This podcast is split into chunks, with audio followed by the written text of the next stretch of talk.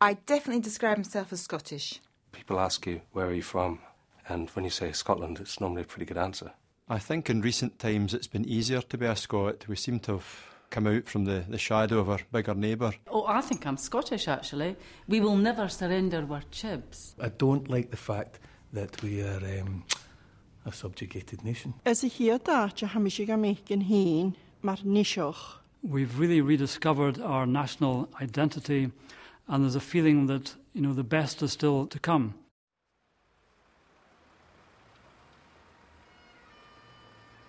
Walking down George IV Bridge from Edinburgh's Royal Mile, you soon become aware that there's a building on the opposite corner that's quite unlike any other around.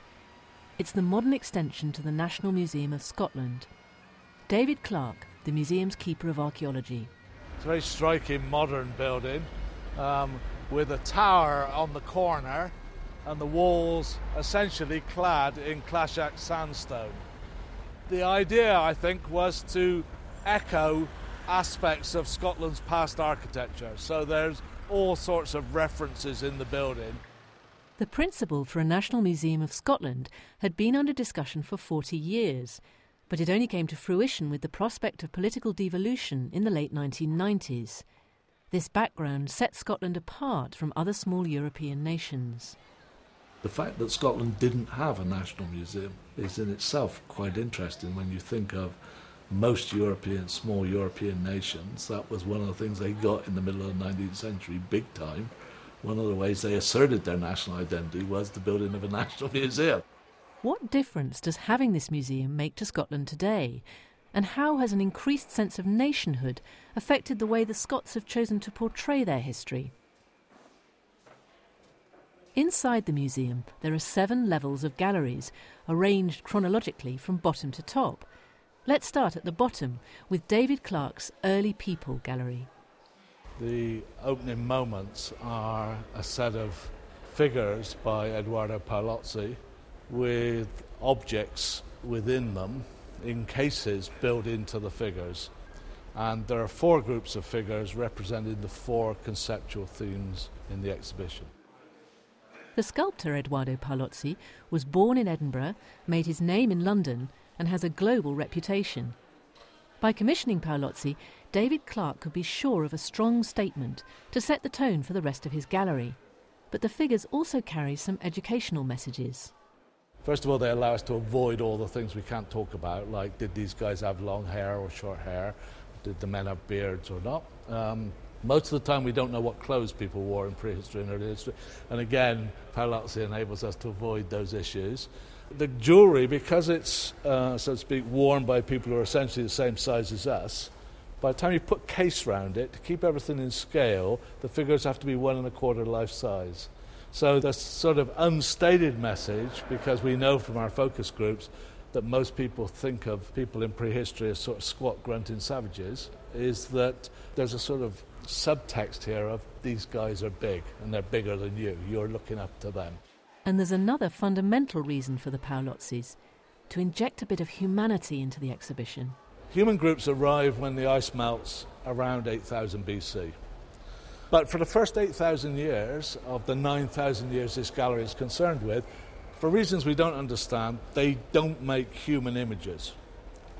And so there's a real danger that, apart from the Romans and the post Roman period, you, you, know, you're going through a display that's without any sense of humanity. The objects become sort of, you know, almost devoid of. So I wanted to start with this really big, bold statement about humans. One decision, controversial when the gallery first opened, was to reveal a political dimension in archaeological evidence. I was always interested in power and social organisation as expressed in the archaeological record. And so we tried to construct uh, a set of themes which reflect that, which I start with warfare and then go to imperialism, because of course upstairs you see the Scots as, so to speak, significant players in the British Empire, and we thought it was important to remind them that they had once been the toe end of somebody else's empire. One of the results of this approach was that the display labelling identifies the ancient residents of Scotland as we, set against the waves of invaders who are defined as them. For David, this was partly down to a shortage of information.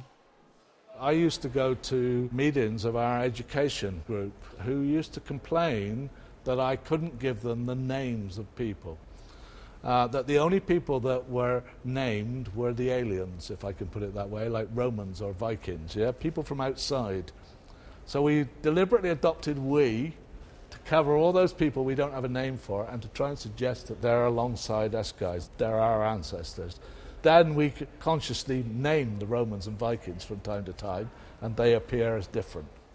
But for some people, the decision to use them and us actively fosters a stronger sense of Scottish identity. In one sense, of course, the displays are a commentary on Scottish identity, but their very existence now is a factor in the development of future identity. Because what they've brought to people will change their perceptions about what they think about Scotland. I don't think that we discussed the idea that this was a creation of Scottish identity, but I think it was always there. And it was always there because this is something truly momentous. Most curators never get a chance to do even major galleries. Even fewer get the chance to create a national museum. You know, so I think that everyone was conscious of this. The team was small, and consequently had a huge amount of work to do. I mean, I think all of them felt this was a moment which will never be repeated. Yeah, I'm building a new national museum. I mean, my God. From David's early people in the basement, you have to climb to the top of the building to bring Scotland's story up to date. In 2008, a new gallery opened called Scotland a Changing Nation it chronicles the period from the First World War to the present day. Here's Maureen Barry, a key member of the gallery design team. The idea behind the gallery is to not explore a history of Scotland in the last century, but aspects and themes that have affected those who are not just Scots, but those living and working in Scotland today and in the past hundred years. So we want to chart different themes. You can't do a gallery on the 20th and 21st century without tapping into film and poetry and music and have all the films in the gallery, you have to take advantage of that. In the gallery, there are 29 personal stories that are not life stories, but they tell people's experience at a certain time. Designing a 20th century gallery brings many new challenges and opportunities, and Maureen brings a correspondingly different set of professional skills. My job on this particular project was a storyteller. I, I had to find a narrative through the stories, pull that together and make it cohesive, get a, a continuity for the visitor going through the displays. Um, and that's what I enjoy. I enjoy storytelling. I, objects are fantastic, don't get me wrong. I absolutely love objects, but they are nothing without the story behind them. They need the person there telling their own story and in their own voice. That's very important. I think myself is Scottish, even although it's part of Great Britain. Well, I think I'm Scottish actually. We will never surrender Halfway round the gallery, there's a place where you can sit for a while in front of three giant video screens displaying, well, just ordinary Scottish people talking about their lives, their country, and their feelings. One of the things that we did for the gallery was have a specially commissioned film, One Nation, Five Million Voices, and it's been incredibly popular because it allows people's voices to be heard and languages and dialect and words peculiar to Scotland and people's interpretation of them. Um, it also asks people to explain a bit about the Scottish character.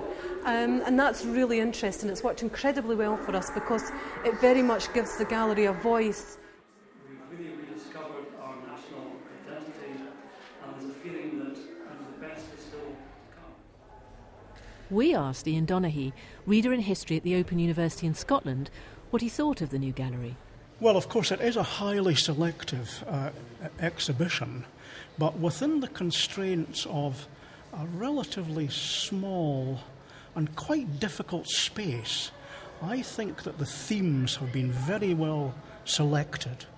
And the upshot of that is that there's a, an extremely strong emphasis on Scotland's role in the modern world and its triumphs but not forgetting the tribulations and indeed what we might describe as difficult heritage, all sorts of social issues about uh, poverty, about uh, poor housing, about poor health, and all the rest of it. These, these issues, which are tricky and difficult in terms of um, museum presentation and interpretation um, are, are certainly not sidelined, not by any means.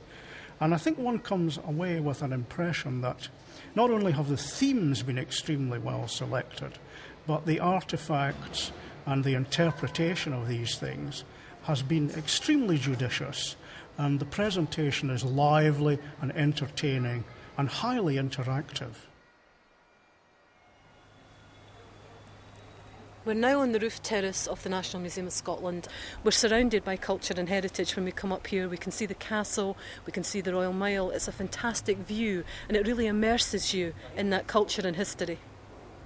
You can see almost everything from the roof terrace, except the Parliament building itself. But it's hard to visit the museum without feeling the Parliament's presence. I think when we started to work on the gallery, the presence of the Scottish Parliament became significant. We borrowed a lot of material from the Parliament itself, from the Mace model to Donald Dewar material and so on. We had fantastic access. I think it made the curator who was working on the section, um, he developed it much more than he would have, I think, originally because of the material that he was given and the material that he had.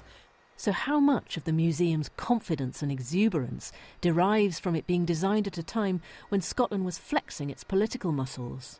We've always had a voice in Scotland.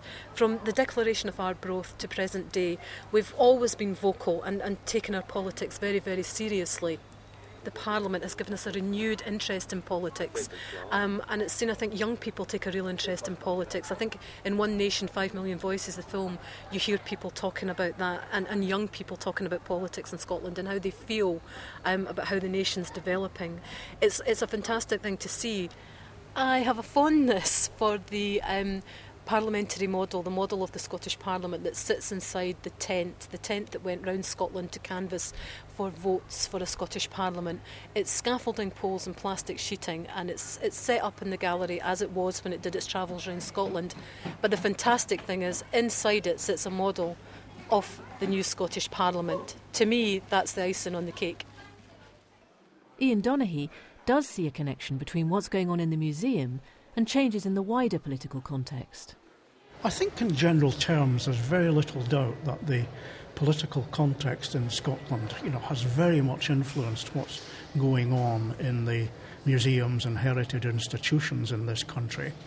Uh, it seems to me that the pace has gathered very rapidly since 1999 with the establishment of the Parliament, and I think particularly so in uh, uh the past year or 18 months. Uh, in 2008, at this point in time, there's very little doubt whatsoever that uh, the impetus uh, for uh, addressing uh, nationalist issues and issues of Scottish identity is very, very much more acute than it was previously.